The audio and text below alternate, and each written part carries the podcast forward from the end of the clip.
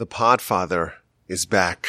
We have episode number two here uh, with my father. He should live me well. And we also have a special guest, my mother as well. I got both parents over here, the Podfather, the pod mom. We have to find a name for you, Ima. But How about just Ima? J- Ima's fine. Okay. It's not just. It's not just, of course. We did one episode on parenting because, you know, parents arrive home from the hospital with a baby and no instruction manual. They have no guide for how to raise this child and they're responsible to raise a child to be healthy, to be balanced, to be successful, to be productive, to be a contributor to society, to be responsible, to be a good citizen, to be a good Jew. There's a lot that is expected of parents and they just have no necessarily no guide, no roadmap, no plan, no manual. And I was actually talking to one of my siblings and he asked me, he's like, do you know what you're doing with your kids? Do you have any idea? I said, I have no clue. Before you have kids, everyone's so sure, you know, they, they have it all figured out. But once you have kids and, you know, they grow up and they're in different stages and you do feel like, you know, you reach situations where you don't really know how to, how to behave or what to do. You do sometimes get a sense, a sinking sense of, of, of total lack of control. And to help me, but also to help the podcast audience, I want to bring on my parents who, thank God, have raised nine children, all healthy, all balanced, all successful in their own ways. Of course, some more than others. Okay, but that's to be expected. And they, and they have the experience and they have the, they have the scar tissue also to show for it. And they've been through a lot and they've really done a fantastic job. And they're going to be our guides to help us, please God, in our sacred pursuit of raising our children. So Abba, it's great to have you back on the podcast. The, the first episode was very well received. Everyone wants more. Everyone's excited about the Podfather. You're the new hero, the new celebrity in town. How are things? It's so, so good to have you here. Mm, Yankele, having you as a son is a celebrity enough. Hmm. I feel a celebrity. I just want to correct one thing that you said before. You say that you bring a child from the hospital, a baby, without instructions. I don't agree with that exactly. Because your emotions are your instructions. You like the kid? Is he sweet to you? Is he your child? So you have so much love for him that you need less instructions. You just need to love the kid and just teach him how to be a better adult. But it, you don't need a book. God didn't send a book along because He doesn't need a book. You have love, and that is the main book. So, so really parenting is natural, what you're saying. should be natural. Parent love, loves the child, cares about the child, thinks about the child, tries to guide and direct the child. And that is, it's natural. And really, really you should know how to do it uh, innately. What do you say about that, Ima? I think that you have to be a good example. That's number one. If you're a fine example, the kids pick up on that, children pick up on that, and they follow. They follow suit. Um, I have a few, a few ideas how to bring up children that has helped me and I, I've shared it with others and I think it, I, I'd be happy to share it with you now. The first thing I think is that say no as little as possible. Why should it be? Why shouldn't there be positivity from the get-go? Say no as little as possible, but when you say no, children should know you mean it. You have to be consistent and stick to your guns. So the kid wants ice cream, the kid wants pizza, wants Chinese food, wants new sneakers, wants to play on the PlayStation. Your default answer is yes. Say yes, why not? But if you say no, you mean it. So kids know where they stand. Boundaries. Boundaries, right. Children, there should be a lot of love in between boundaries. Children do well and they're, they're happy. They need it. They want it. They want the boundaries because they know where the limit is. So what if the kid wants things that you think are harmful for them? No. They- oh, so if, it, so if it's harmful parent. at all, it's no. Right. You're the parent. Don't forget you're uh, the parent. Today, it's a lot of challenge, a lot of challenges out there. I'm not talking about the war that you would like to dwell upon, But there, it's a challenging, it's challenging to bring up children today, much more than it was, I think, a decade ago, and, and more, twice as, as much as it was two generations ago. Okay. But let, let's say this may or may not have happened to someone sitting in this room. We're, by the way, recording this in the Torch Center in Houston, Texas. My parents are here. The Torch Center has been elevated as a result. The previous episode we did via Zoom. I'm very excited to have y'all over here.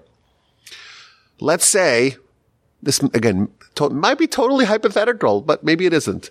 Let's say you are looking for something and you happen to be fiddling through your, your you know, your kids' stuff. You're rummaging through your kids' stuff because you're looking for something. And you find, you know, a pack of cigarettes, let's say, or you find a, a little vaping device. So again, smoking cigarettes, everyone knows it's bad for you. Everyone knows it's harmful. It's bad for your lungs, but it's also, you know, if someone is, uh, you know, striving to be, you know, more refined, member of society. You know, they they want to go to yeshiva and they want to be involved in, in, in higher pursuits. Maybe smoking is not the best.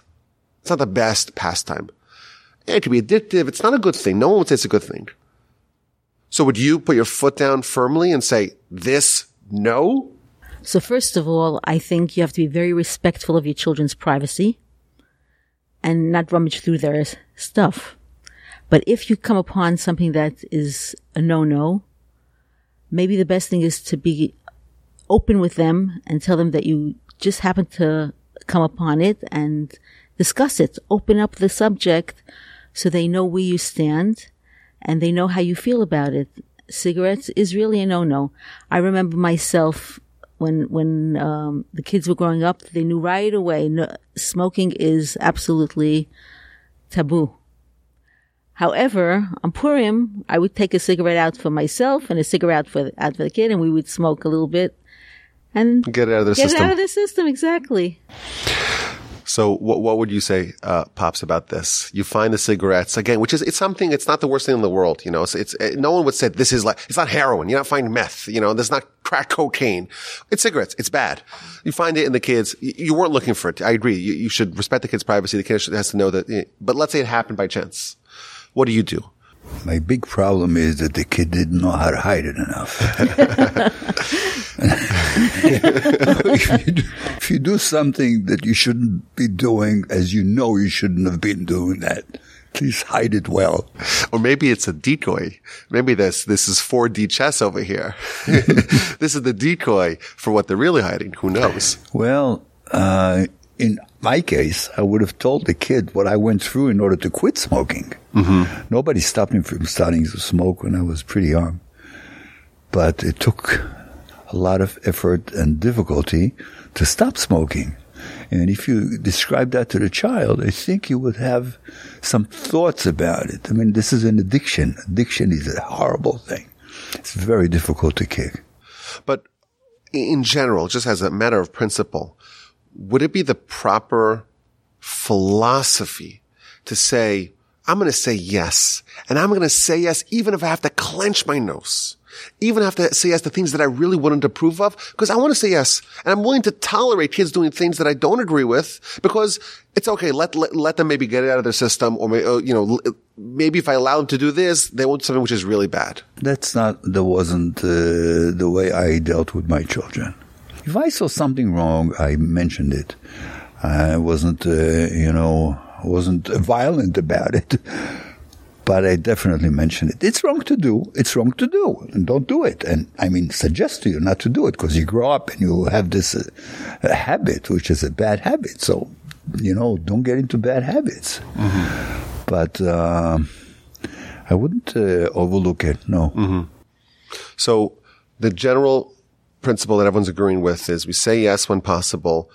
When there's something which is really bad, we we mention it, we try to address it, and when there are things that you say no, either because they're really, really bad or because you just made a, a red line, that you stick to come what may. That, that's a red line in the sand, and that is, as they say in Yeshivish, Yehareg V'al Ya'avor. That's a point, uh, uh, uh, a point where you will not be crossed.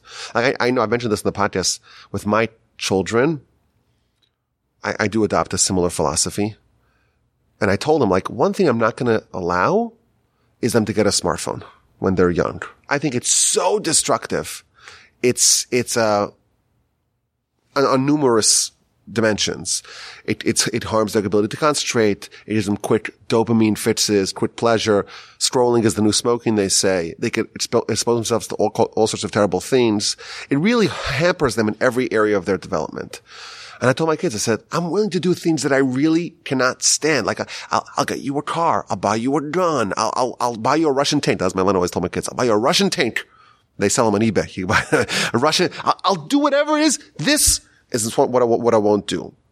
Is that a fair? See, you present it very nicely. Like, I'm not trying to limit your kids. Yes. I want you to, to grab the world. Mm-hmm. But there's some things that I, I, I, know as an adult that is are wrong to you in the long term. Yeah, so, so completely destructive. Try, stop you as, as, as hard as I can from doing it. Yeah, and and you know, the, one of my kids. Okay, one of my kids. Every three months, he needs new shoes. Every three months, he needs new shoes. I go crazy. What's wrong with the other shoes? But I, I, say, okay, fine. I'll get him shoes. You know, he doesn't need it. But, you know, we have a little debate over it. Do you really need it? He says, yeah, I need it because the other ones that have this problem, that problem. They don't really need it, but okay. We we have a whole little conversation about it. We tolerate it.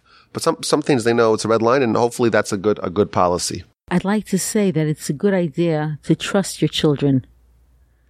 You trust your children, they come through for you. You, if you give them, you believe in them, they won't disappoint you.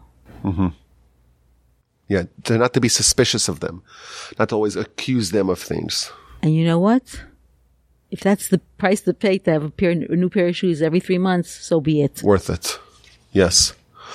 Uh, Ima, what else do we have on, on your tips? So we have say yes by default, say no sparingly. When you do say no, you do say no, you, you hold a, a firm line. Trust them, believe in them, and remember that the children do the best when they have boundaries. When they know where they, where you stand, where they stand, it makes their life so much easier. So what about, let's say, bedtime? So my, our children used to laugh at me. I would say, as far as I'm concerned, you are sleeping. Remember it's past that? bedtime. when, whenever it was, okay, suddenly they need, they're hungry, they need a drink. So whenever you're able to, go with it. Go, but. Uh, my, my kids, they're like, at night they want to just be up and chat and and and read and be around and in the morning it's a nightmare to wake them up but I, am not will I don't take a militant stand about about bedtime so is that included in the boundaries where it's important to be firm about that or that's one of those things okay you know we'll we'll be we'll we'll, we'll be flexible enough there's no one way to do things. Every child has different needs and every child is different. And you have to be sensitive to what each child, uh, one of our children had difficulties falling asleep. So you have to be, there has to be a little leeway on that. Now the, the kid that's, that's supposed to sleep at seven or eight o'clock and it's 11 o'clock and he's still hanging around as far as I'm concerned, you're sleeping, and, and that's that's the way they they grow up. Each one with their needs and their beautiful, uh, Mama. What's what else is on on your quick tips? I want my a quick tip is Abba says it: love your children, love your children. Children can never rebel against love. They can rebel about a lot of things, but love, hard to rebel against. So keep loving them even if sometimes it's hard. Is that fair to say? I guess, you know, it's your children. You love them.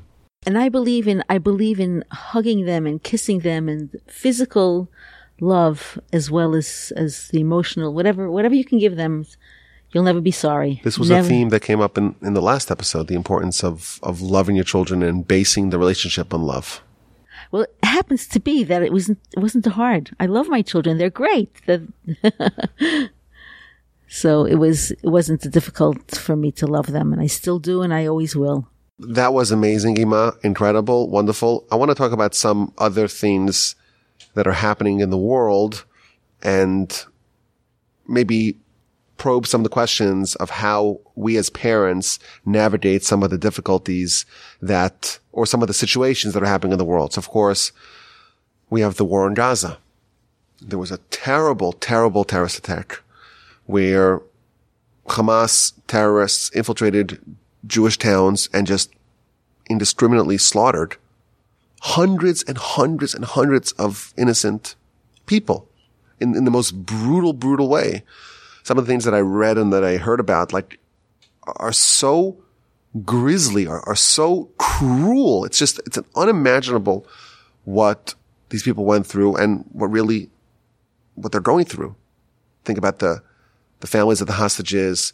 I read that there's over a hundred bodies that they can't identify because they've been so destroyed beyond recognition. All they have is a lump of coal. Go figure out who that is. And these, these, these families are plunged into this uncertainty. Is, is their child, is their parent, is their relative in Gaza a hostage? Who knows what they're going through? Are they dead and you just don't know it? It's just a terrible, terrible circumstance. Of course, there's a war. And the war, well, there's, you know, the, the tanks ro- rolling in and the, the soldiers running in, uh, rolling in, and you have the aerial strikes, and there's a lot of video available. And the question that I want to maybe throw out over here is, is how do we, how do we address this with our children? On one end, it's important for them to know we don't want our kids to be living shielded from everything. We don't believe in what's known as helicopter parenting, where the kid lives in like a bubble, never exposed to anything.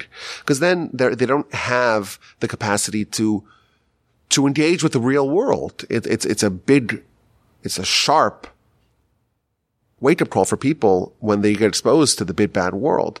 I think as, as children, it's important for, I think, I think, important for our children to know that as Jews, you know, we have a closer relationship with Hashem and we have a, a heightened responsibility in the world. But it also, the, the, the, reality of the world that we live in is that there is hatred towards us and there has been throughout all times.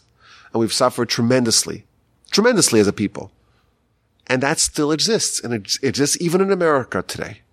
So I think it's important for kids to know that, and, and maybe this war will be a good example of that, that, you know, innocent, innocent people were slaughtered. On the other hand, we don't want to scare them. We don't want them to be terrified and to wet their beds and to, to be paranoid. So we want them to be sensitive, but not to be terrified. We want them to empathize with their brethren, but not have that dominate their life and cripple them.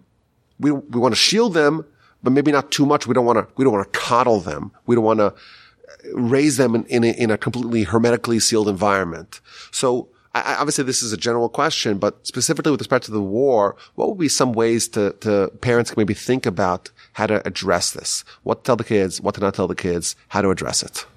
Kids know more than we think we do. They do. They pick up from their friends, from the society. They, they know a lot. I myself, personally, I'm a child of Holocaust survivors. So I grew up with terrifying thoughts and till today, it, it, it affects me. I think the best way to, to deal with the war that's going on is just to try to strengthen ourselves because not only are children scared, so are adults. To strengthen ourselves in, in our emunah and bitachon, to believe and to trust in Hashem, and I've seen numerous clips of the soldiers before they went out to war. There is Shema.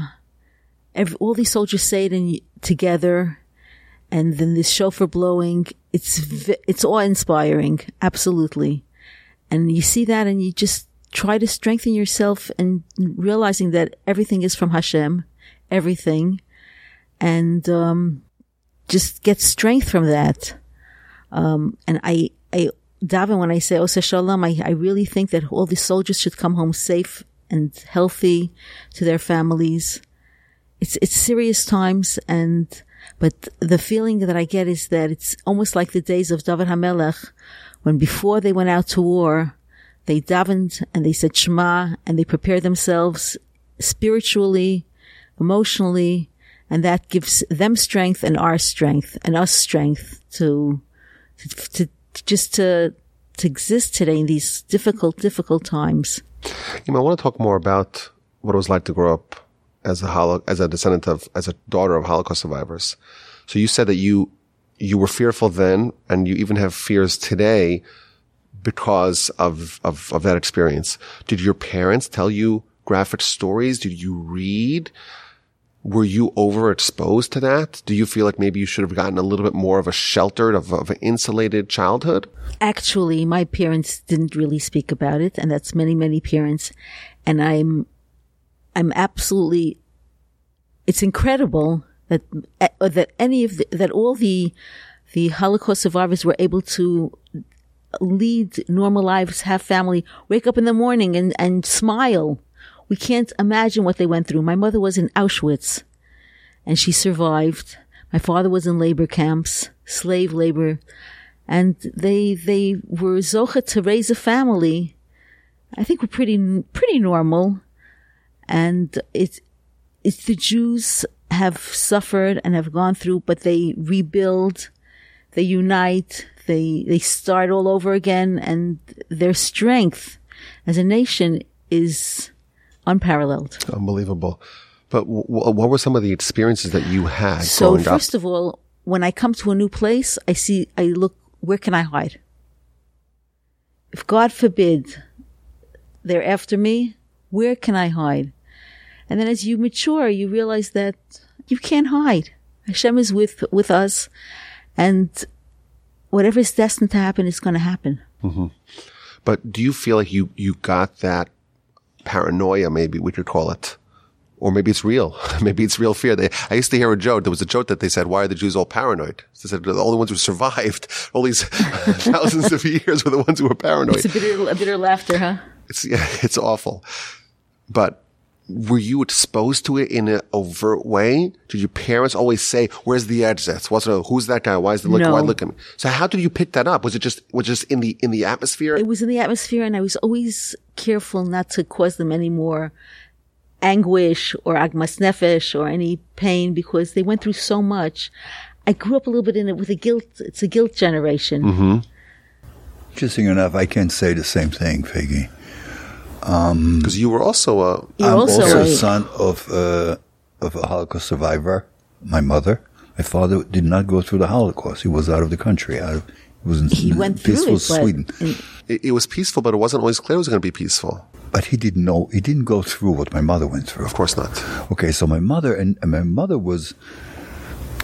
She knew very well how to tell us stories of that, those days without scaring us. However, till today, you, you don't want to hear any more Holocaust stories. Well, I- well, too it's, it's it's overwhelming. I can't read anymore about it. It's it's. I would just now read the book from uh, Benji's mother. Benji's mother, and I, I can't believe what she's telling over there. And I'm sure my mother w- went through the same things, but she never said it. We used to sit Motzei Shabbos. My father went to sh- to yeshiva to give a a shmooze, and we stayed home dark with my our mother, and she would tell us stories. But the stories were filtered. She didn't tell us the gooey stuff, uh-huh. the scary stuff. She did not scare us. I was from the very, very fortunate ones to have a grandmother. Nobody, practically nobody, had a grandmother in that generation. Who had grandparents? They, were all, they were all killed in the war. All killed in the war. Happened to be that when my mother and my aunt walked with my grandmother through the where they were in line for Mengele to to give them the point the finger right or left, and my grandmother was already a woman in her early fifties, and he said, "You're still young enough to work," and sh- they point. She went to the L'chaim. Wow. So I, I want to really understand this more. So I, uh, if I'm doing the math correctly, so your mother, Bobby Esti, Ima, she survived. The other four, three grandparents were killed. Is that right? Were killed. And Abba, your paternal grandmother was killed in Riga in 1942. right. And your maternal grandfather Was killed in Slobodka. was killed, yeah, in 1944. Right. And your other two grandparents passed away beforehand. before of Right. natural causes. So, and it's a fascinating thing that you're saying that your mother told you stories. Yeah, they were sanitized, they were filtered, but she told you stories. And did you feel like you have trauma from that? Do you feel like you have terror from that? No. No, I knew they went through very hard times, but I can't say that I had personal trauma. No. Hmm. And and Ima did. Ema did. I remember you saying, Ema, I know maybe this should be in the podcast, but I remember you saying that how your father would sometimes wake up in the middle of the night screaming. That's right. It's just, we, we cannot fathom what these people went through.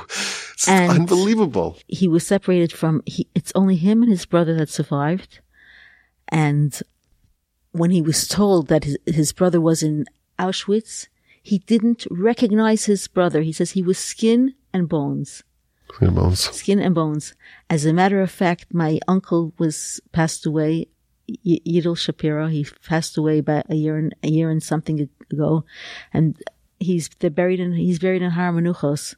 And I just spoke to my cousin last week, his daughter, and she said that there was an opportunity to have a um, burial spot in a different place. He said, "Oh no, I'm not going to be any place other than next to my brother." The two brothers are buried next to each other, very close. And you, th- there was a story, right? When they, after the war or t- towards the end of the war, they went on the, the death marches. Is that right? You want to tell that story? Well, my father, Rabbi Yitzchak Isaac Shapiro, was a very humble man. Very never, never, um, never demanded anything. Never complained about anything, and he never told us that he, when on the death march, he carried his brother for weeks. Wouldn't he? Wouldn't let, let go of him. That's that's the closeness, and that's the So you never knew that story? no. I only heard it after my father passed away from my cousin. Wow. Never, never. So it's an amazing thing that all the trauma and all the pain and all the tragedy and all the suffering, you didn't hear about it, but you felt it. But I you guess felt so. it. I guess you And could it kind of filters down. It filters down. I, I have a terror that my kids are not going to know about this. They're not going to know about what, you know, every generation it gets more and more removed from the, the collective conscious, you know, of our, our You're children. Right. You're right. It's scary to think the the world. So Safta, Aleh Shalom, wrote a book. Now, why did she write a book? She's also a very humble woman.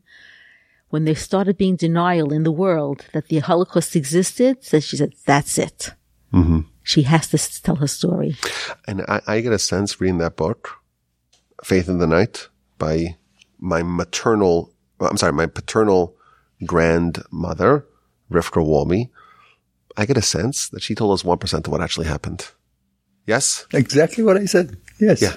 She she she hid everything inside, everything the real bad things you didn't hear. Did you ever get a sense that she was holding back? Oh, you could see the sadness in in her face when she was telling us the stories. It's usually in the dark. It was usually uh, before before the end of Shabbos. It was dark already. Abba went to yeshiva to speak to, to yeshiva, and we were sitting around her, and she was telling us she was talking in the dark, so we didn't even see her expressions. Didn't you, didn't someone say after she passed, didn't someone quote her as saying that she was never happy? She was never, she hadn't been happy since the, since the war. She just pretended. I think I remember something like that. Yes, She was very warm, very, very warm, warm. Yes. very warm. Yeah, we, we did not feel, unlike Ima, your mother, that she felt some sort of stress from her parents. I did not feel that. Wow. Wow. Wow. So translating this to the war, are we saying to the current war, but really to anything that happens? I, I remember reading that, um, Saba, so your father, Abba, someone once asked him, how do we tell kids about, or how do we deal with the fact that the kids hear about tragedies, about bad things happening, about people dying? And he said, kids, how do we tell adults, adults about it? He didn't like the question. I, I feel like it's a, it's a, it could be an opportunity to educate children. Children need to be educated and they, they need to live in, in, in a world. They, they need to have knowledge. They, need, they shouldn't live in la la land. They shouldn't live with a, a total, uh, ignorance of everything that happens, everything that could happen. Well, today's kids, they, they know what's going on, more or less. But doesn't mean that they need to know all the good details. You know, the, the horrible details, which I don't even know. I can't, I can't watch those videos. They, they want to wa- show it on, online or whatever. I don't look at it. I can't see it. So I think I, I, I protect myself not to to really be it, be exposed to everything. Mm-hmm. It's not for me. I, I can't deal with it. And what about the question of of anti-Semitism? Is it important that kids know that we're Jews and we have a target on our back? Is that something you would tell the children? Esav sonei Yaakov, the Goyim don't like us as as nice uh, faces to show us, but they don't want it. They don't know. They don't is it important us. for kids to know that? I think they get the sense. I, I, don't know. I wouldn't scare them with this, but it could be mentioned here and mm-hmm. there. Yes. So you would say something like, "We're Jews, and we come from Abraham, Isaac, and Jacob, and our nation throughout our history has always been the subject of persecution, but Hashem watches over us, and there's there's a plan." We survived. And we survived. And we'll continue to survive. Yes. What do you think about this, Mama? I think there's nothing wrong with um, showing a little force to the guy who started up with your kids. Mm-hmm. That's besides the point. when we lived in Brooklyn, there were there were some kids that were very uh, annoying, let's say, and they aggressive, aggressive, and they really started up and Abba came over and said, if you do, if you don't stop harassing my children, I'll show you a thing or two. And uh, that's not what I said. I said you'll see your brains all over this floor. he said nothing. he said no, nothing gory, right? yeah, but to them, I can tell them exactly what I'm going to do to them. and and the harassing stopped. In other words, there's nothing wrong with protecting yourself and defending yourself, and giving your children the feeling that you're you're that you're you're there for them. You're going to defend them and protect them as much as you can. And in general, you would tell your your children if someone, let's say, hits them in school, hit them back, right? Oh, definitely. We we don't believe in just going like sheep My to the slaughter. My father used to do the same, say the same thing. What did your father say? Yeah, he hit you, hit him back. Love it. hit him back. Uh, okay, so let's let's uh, t- uh, talk about something which is, I guess, a little bit related I think it's another one of those tricky dilemmas that parents have. That parents maybe, maybe they don't have, but I certainly have it. And I think people who think deeply about the, the upbringing, the chinuch, the education of their children, I think they have to encounter this dilemma at some point. And that's the question of, of, of insularity. You know, we, we as a community, you know, we're, we're part of the Jewish community and we send our kids to Jewish schools, and we want them to have a Jewish upbringing, right? to be exposed to Jewish values and Jewish priorities and Jewish culture and Jewish society and Jewish community. But of course, we, we don't live in, in Israel. We don't live outside of the general society. We're surrounded by other communities and other cultures and other ways of thinking and other philosophies. And on one hand, it's important for kids to have a certain background, a certain sense of how things work in the real world. On the other hand, we want them to be, to be Jewish and to, to really be living as Jews and, and, and, and, and valuing what our nation has traditionally valued and living the priorities and the, and the ideals of a Jewish life. So how do you balance the exposure to secular, to general culture on one hand, yet to not be too insular that you kind of live in a little bubble away from the rest of the world? You know, we know that the Hasidic communities, they believe in much more insularity. So they, the kids don't speak English. At least they don't, they don't, they don't, they aren't taught in English. You know, they have Yiddish and, and they very much are distinctive in their way of, of dressing and in their communities. They have extreme insularity. On the other hand, we have maybe other communities that are much more exposed to the general world. So what's your philosophy or what are some ways of thinking about this, this dilemma?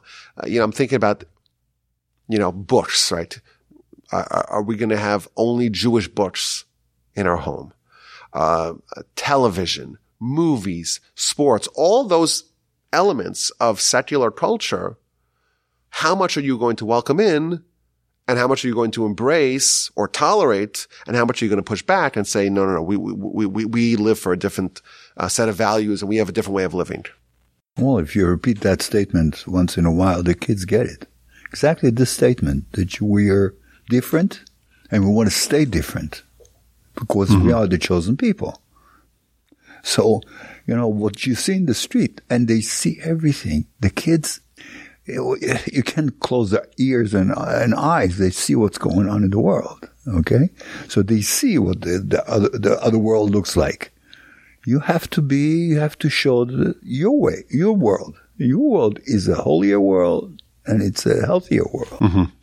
You know that during this conflict, we see during this war in Gaza, we see a lot of Jews. Again, obviously not the majority, but there are many, many Jews who are calling for a ceasefire, who are even justifying the atrocities of Hamas, well, because of the occupation. And to me, this is an example of the failure of our community or of our communities to not instill Jewish values and Jewish priorities and Jewish ideals in, in, in their children. If you expose yourself to the world, you, you go, you know, kids go on the internet and they go on social media and they, they, they go on TikTok, go all these places, they can read all sorts of things and that will be very influential in molding their, their worldview. I don't think they should be exposed to these things. I, I think we should protect the kids from being exposed to it. Mm-hmm. Definitely. On the other hand, I, I once, I once told someone, a friend of mine, a rabbi, I'm like, oh, just, just, just email me the PDF. and he was like, how do I do that? So maybe there's too much insularity where someone is like really living as a Luddite, living, you know, like in the shtetl, and maybe that's a bit too much. I think it's too much. What do you think, Mom, about this? I don't think there's anything wrong with him not knowing how to send that PDF or receive it. It's just he has his life and he decided not to get in, not to become. I'm not, I myself am not so computer savvy, so I can relate to that. But um, it, it's it's a balance. It's, a balance. balance. It's a balance. You don't want your ch- you want your ch- your children to be somehow to be out, you know, exposed to a certain degree. But if it's taking a chance, let them be insular. Mm-hmm. Better safe than sorry.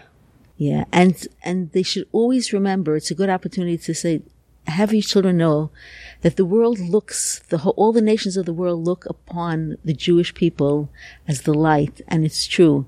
And there's so many ways that we could make a kiddush Hashem, just being polite, being friendly to saying good morning and thank you. All these things show the world that we are the special nation that we are. Yes, that's a beautiful point. I know that growing up, we had uh, exposure in our house. You know, there were some, you know, non-Jewish novels, newspapers, and magazines, and Reader's Digest. Flying, Flying- magazine. Flying magazine, of course. yeah, U.S. News and World Report. You know, I don't feel like we were we were insulated. You know, we were into sports. We used to listen to the radio. You know, we did have exposure. Couldn't find you, Yankala. You were by the neighbors watching a game. Yeah, but but by the neighbors, right? By the neighbors. But by the neighbors, and I think it's another beautiful point to tell the children, not just.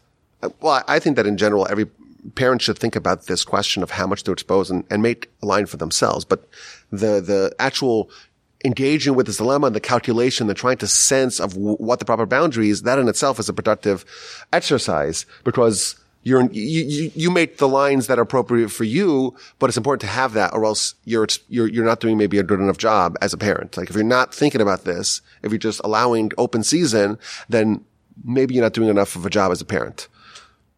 Right? So That's what fi- we did. finding finding the right the right balance, whatever that is for you. But to think about this, it's an important element of of parenting, and I, I love the idea of of telling children not just we're Jewish, we're the cho- chosen people, we have a higher uh, connection to Hashem, and we have more responsibilities. But we also have to display that. We have to demonstrate that. When we walk around, we have to live live by a higher standard. I think it's a beautiful, a beautiful idea for kids to know. Like, sorry, no, the world looks at us as representatives of Hashem, and therefore we have to live by that higher standard. And if it's okay for everyone else, not necessarily okay for us. No, sorry, it's not, not okay for us. So let, let, let's go to the, uh, to the final, um, subject I wanted to talk about today. I was re-listening to what the Podfather said last time. And when we're talking about your, your successes in, in parenting with your children, And you said that all your children are successful and doing what they do best. That was the words that jumped out at me. Doing what they do best. I thought that was an interesting line and, and maybe one that we should probe a bit further. What do you mean by saying that your kids are successful and they're doing what they do best? Talk to me about what you meant by that and, and what maybe are the lessons that we can learn from that way of thinking. Look, look at yourself, Yaakov. If you would have wanted to be a big scientist, you would be the best big scientist, but that's not what you chose to do. You chose to do Mikarif people to Hashem. It's a fact. You know, why? Why? A professor is more choshev than a rabbi in Houston, Texas. Maybe not. But in my eyes, you're more important than any professor in the world. What I'm saying is that we, you are doing whatever you're doing in such a good way. That's what I want for my children. I don't care if they're not uh, PhDs. I just don't care. It doesn't matter. It's not important to me. Important to me that they do productive stuff that help the, the world and that all my children do. So, but are you trying to say that maybe every child has a different collection of skills and a different, a different type, a different list of qualities and attributes and strengths that they can deploy? And it's important as a parent, but certainly as, as a, as a person and as a parent to try to help guide a child in a path that's appropriate for them, in a path that's fitting for them. But you can't tell what's appropriate for them. Only they can. In other words, a person grows up and he sees, this is what I want to do. I want to be this. So he should be this, he or she. Okay? Whatever you, but when you do that, you do it the best way possible. And that's the, that's what your parents are pushing you to do. You want to be in Kiruv? The best Kiruv guy in the world. You want to be in business? The best business guy in the world. And so on. You want to be a Talmid Chacham? A big Talmid Chacham. Mm-hmm. I remember hearing that uh, the the pasuk, the verse says about Ishmael that Hashem was with him. This is in chapter twenty. We, we just read it this past week. I don't know when this podcast will be released, but we just read it recently. Hashem was with him and he was an archer. He would shoot animals. He was a hunter. He was the best hunter there was. If you're going to be a hunter, be the best. Be the best. Be the best.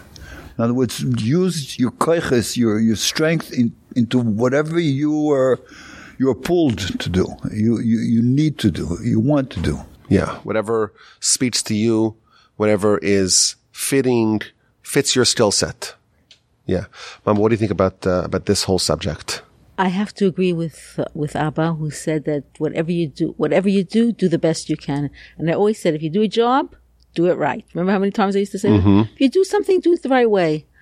Um, we had, we were blessed with wonderful children and they all are productive and, uh, doing many good things for the for them for their families and for the world. So I'm very proud of you all. Thank you for having us. this was a lot of fun. This was delightful to have y'all in the Torch Center on the podcast, the Podfather, and the Pod Mom. We have to come up with a nickname, Mama, for you. Pod Mama. Pod Mama. and uh, a lot of people don't feel or don't know that parenting is really supposed to be natural. They don't know.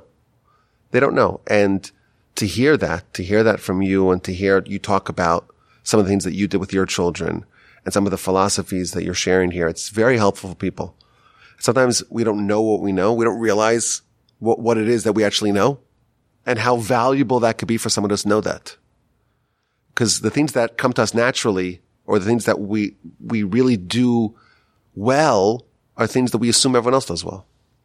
And a lot of people are absolutely mystified by parenting. Totally mystified. And they don't know what to do.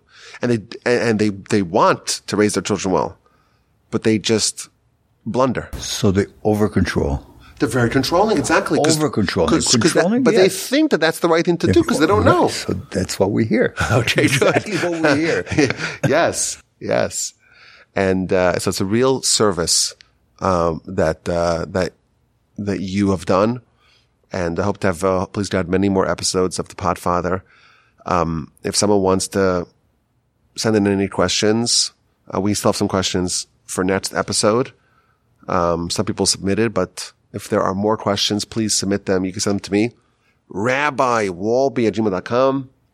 And, um, Mama, this was your first episode of the podcast. Yes, it was. I would like to just add something that if if you're in a dilemma or you don't know how to to go to the next step with your children, ask around. Uh, notice people that you that you admire, that you admire their the way they they're bringing up their children or the way they. In, in general, in life, there are so many good people out there. You could try to emulate, or you could ask them for advice, and and that will help you. Also, there's there's another thing. If if we if we make a mistake with our children, which we're only human beings and we can make mistakes and we do make mistakes, nothing wrong by saying, you know what, I'm sorry I yelled at you. You didn't deserve it, or I'm sorry I yelled at you, or whatever whatever it is that the mistake you did. It brings so much confidence into a child. It gives them such a they feel so good, and they it just makes the bond between you and your children greater. So to admit when you failed, when you blundered. Admit, 100%. apologize. It does wonders. It shows them that you're human. You're human, and we we blunder. We also make have mistakes. Amazing. I'll, uh, I'll make a note of that uh, for the next time I make a mistake. I don't know. In five hours? Uh, 2027. I don't know. Well, whenever it happens. But, uh, Ima, you were great on the podcast. Yes, Ima is amazing. Thank you. You should, you change the name. Make it Mama Cat the podcast. Then I will- You're going to be a, a, a star, Ima, and you, they're going to want an you back. honor, an honor and a pleasure to be here. Thank you for inviting me and, and Abba. And I want to wish all your listeners to much, much success in their parenting. Thank you so much. And, uh, I'm looking forward to our next opportunity. And again, the email address is rabbiwolbe at gmail.com.